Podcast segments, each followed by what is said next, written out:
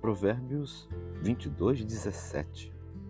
Inclina teu ouvido e ouve as palavras dos sábios, aplica o teu coração ao meu conhecimento. Nós estamos aqui diante de dois conselhos indispensáveis para nós. Ouvir com atenção as palavras de sabedoria e também aplicar nosso coração ao conhecimento do Senhor. Ao pensarmos dos sábios, somos lembrados pela palavra de Deus que os sábios são aqueles que buscam o caminho ensinado pelo Senhor.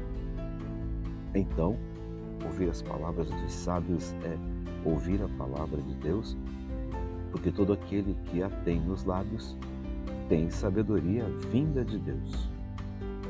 O outro conselho é aplicar o coração ao conhecimento de Deus. Temos que desejar conhecer e saber mais e mais das coisas de Deus. E isto é muito bom. Isso alegra o coração, isso fortalece a alma, isso nos torna mais protegidos pelo próprio Senhor.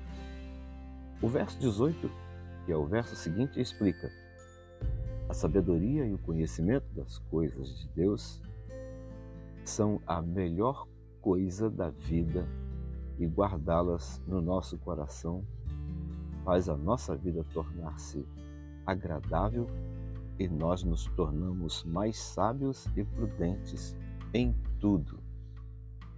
Ter uma vida agradável é a coisa que nós mais almejamos.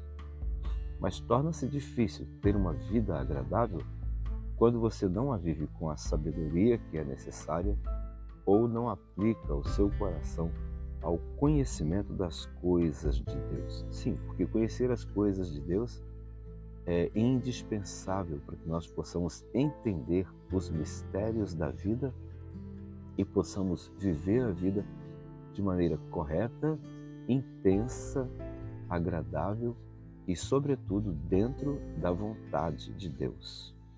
A pergunta que segue é: você deseja ter uma vida agradável e feliz? E você tem seguido os conselhos do Senhor?